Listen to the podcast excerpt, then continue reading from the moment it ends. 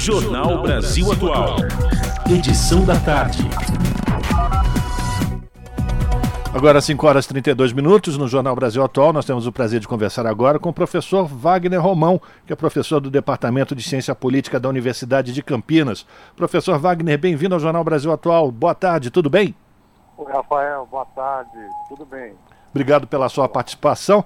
A gente acabou de ouvir já uma matéria falando sobre a extensão universitária, a importância do ensino superior no Brasil, mas uh, quero falar com o senhor, professor, sobre essa semana na política, que teve momentos muito importantes. A gente começou com a chamada vitória do governo federal na aprovação do marco fiscal, mas em seguida tivemos já movimentos no Congresso Nacional, da Câmara dos Deputados especificamente, com a aprovação de medidas provisórias e, e, e a pautar também a votação de projetos que são muito retrógrados, muito reacionários, além da instalação de algumas CPIs. Queria que o senhor fizesse uma avaliação rápida, professor, diante de tantas coisas que aconteceram nessa semana, quais aquelas que o senhor considera como mais importantes e que podem afetar o desempenho da política no próximo período, professor?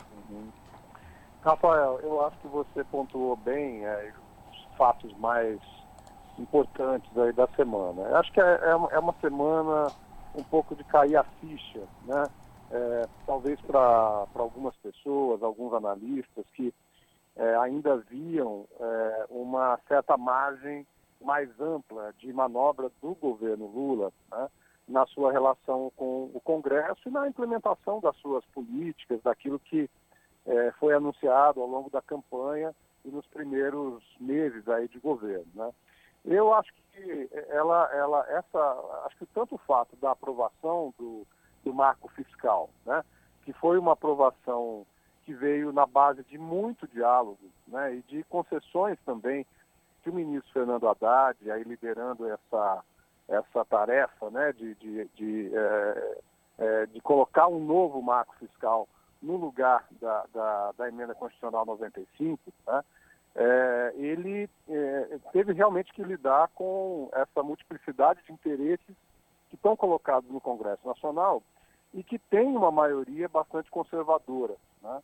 É, especialmente conservadora também, não é à toa que é, é, foi ali no final do início do governo Temer, né, que se aprovou a emenda constitucional 95, é, é uma maioria que cada vez mais tem ficado conservadora também com relação à, à questão do, do ajuste, né, do ajuste das contas públicas. Né? às vezes até de uma forma bastante exacerbada, que acaba impedindo que o governo possa desenvolver né, é, as suas políticas públicas, o combate à fome, à miséria e assim por diante. Mas, de qualquer modo, houve essa aprovação, né, depois de muito diálogo, e com a entrada de, desses setores aí, que é, é, o presidente da Câmara, o Arthur Lira, ele representa com muita força, né? Ele continua é, é, tendo é, é, as rédeas aí do que acontece na Câmara dos Deputados. E, de outro lado, é, exatamente esses outros elementos aí, tanto a questão é, dessa aprovação ainda numa, numa, numa comissão, né, a respeito da medida provisória que, que reorganizou o governo federal logo ali no dia 1 de janeiro, né, é, é, esses reserves que estão colocados ali, eles mostram também que há uma voracidade, né, é, talvez nunca antes vista, é, desse campo mais conservador, inclusive de um campo que faz parte do próprio governo. Né? Então, acho que é uma semana contraditória, é, é, pode parecer contraditória, mas ela tem muito o marco de uma semana em que o Congresso se afirma, né, especialmente a Câmara dos Deputados, se afirma com muita força é, é sobre é, o executivo, né, sobre o governo, o governo Lula. Exa eu acho que esse é o principal aspecto dessa semana. Né?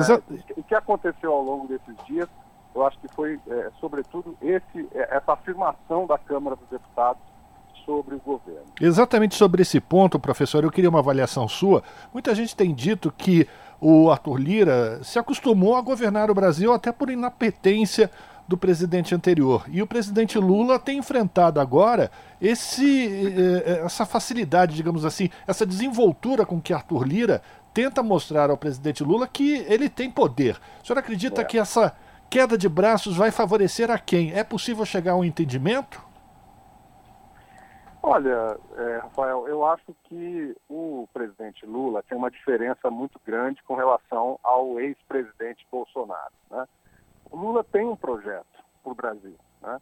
O Lula tem uma tarefa muito é, difícil, né? que é de recolocar o Brasil no seu rumo e, uh, uh, e conseguir uh, reconstruir aquilo que foi destruído no governo anterior. Né? Bolsonaro, ao contrário, ele tinha uma, ele era um, ele era exatamente um destruidor, né? Ele, ele, ele, ele é, é, é, foi diminuindo né, a capacidade que o Estado brasileiro tinha de fiscalizar é, os desvios na questão ambiental, né? Ele foi destruindo o sistema único de saúde na medida que ele, que ele conseguiu, né? E a gente poderia desfilar aqui várias políticas nesse sentido. Então, eu penso que, é claro, é, o Lira vai continuar querendo controlar ao máximo a agenda do governo federal. Né?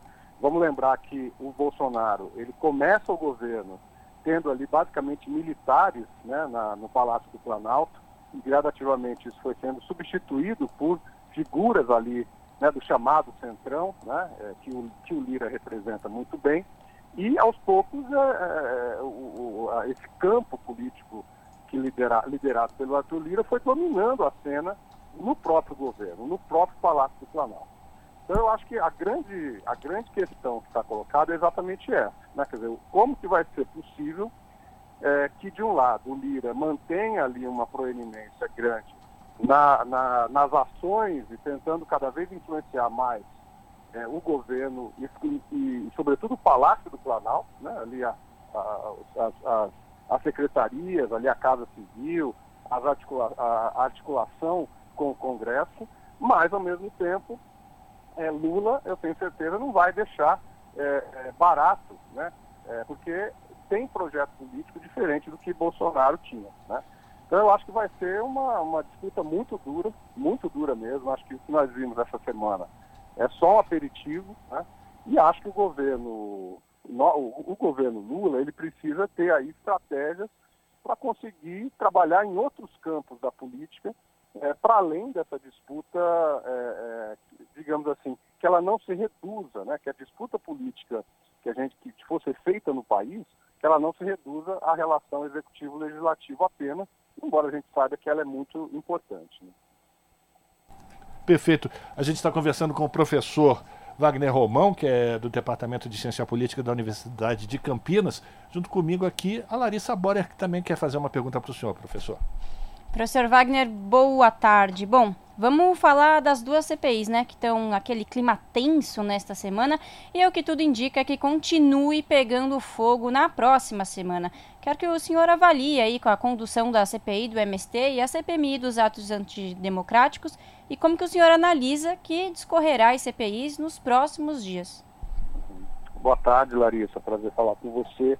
É, olha, realmente são duas CPIs é, muito explosivas, né? mas acho que tem uma diferença importante. Eu acho que no caso da CPI do MST, ela tem uma configuração ali, tanto na sua presidência como na relatoria, né? que é uma, uma configuração que favorece o campo conservador, né? o campo é, que é um campo crítico, né? a atuação do MST.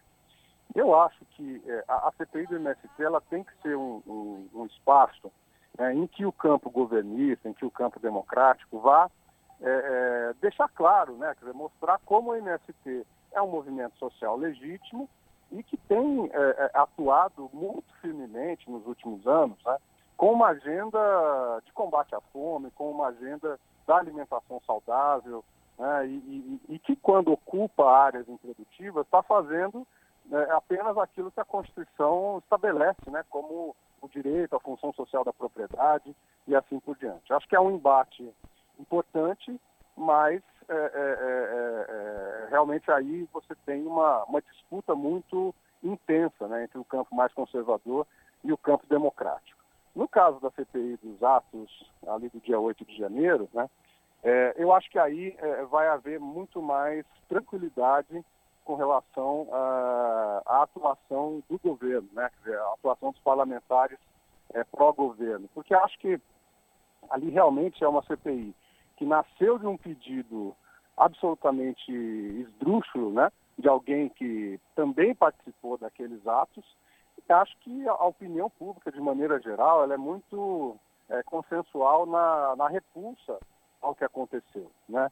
Então, eu, eu tenho a impressão que essa CPI, ela é, talvez possa aí é, é, realmente apresentar dados mais concretos sobre a participação de parlamentares, de figuras políticas e até do próprio ex-presidente Bolsonaro, né? É, é, mas é uma CPI mais tranquila, digamos assim, no manejo que o governo, que os deputados e deputadas governistas vão fazer dela. Né? Acho que são, são, é, são CPIs importantes, polêmicas, mas acho que são diferentes com relação a essa capacidade que os, que os governistas vão ter de manejar é, o dia a dia da CPI.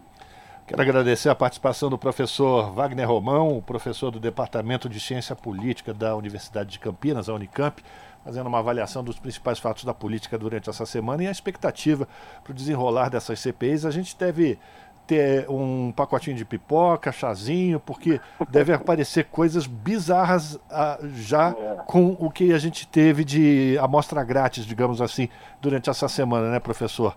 Muita coisa bizarra é. deve acontecer, mas vamos lá, seguir a vida, né? Pois é, para quem gosta de, de desse, desse, tipo de coisa, deve ser uma grande diversão. Mas, por outro lado, também é, é, é me parece ruim, né, Rafael, que às vezes a política é, é, de, se dê esse tipo de, de, prestar esse tipo de papel, né? Acho que é que a gente infelizmente está vendo aí, é, é, quer dizer, a gente poderia estar tá discutindo temas tão importantes para o país, né? E estamos aí tendo que discutir atos golpistas, um, um, uma CPI que é, é, é, uma grande provocação, né, com relação à liberdade de organização dos movimentos sociais. É uma pena que isso esteja acontecendo, mas faz parte, né? Vamos seguir. Bom, e a gente espera que também seja aprovada finalmente a lei das fake news, né? Porque talvez isso ajude a diminuir esse palco ou, ou esse, esse veículo que esses é, parlamentares utilizam para fazer o seu, os seus números, digamos assim, né, professor? Vamos torcer para que tudo isso seja resolvido. Muito obrigado pela sua participação. Forte abraço, Rafael, Larissa, a todos os ouvintes. Conversamos com o professor Wagner Romão aqui no Jornal Brasil Atual. As notícias que os outros não dão. Jornal Brasil Atual. Edição da tarde. Uma parceria com Brasil de Fato.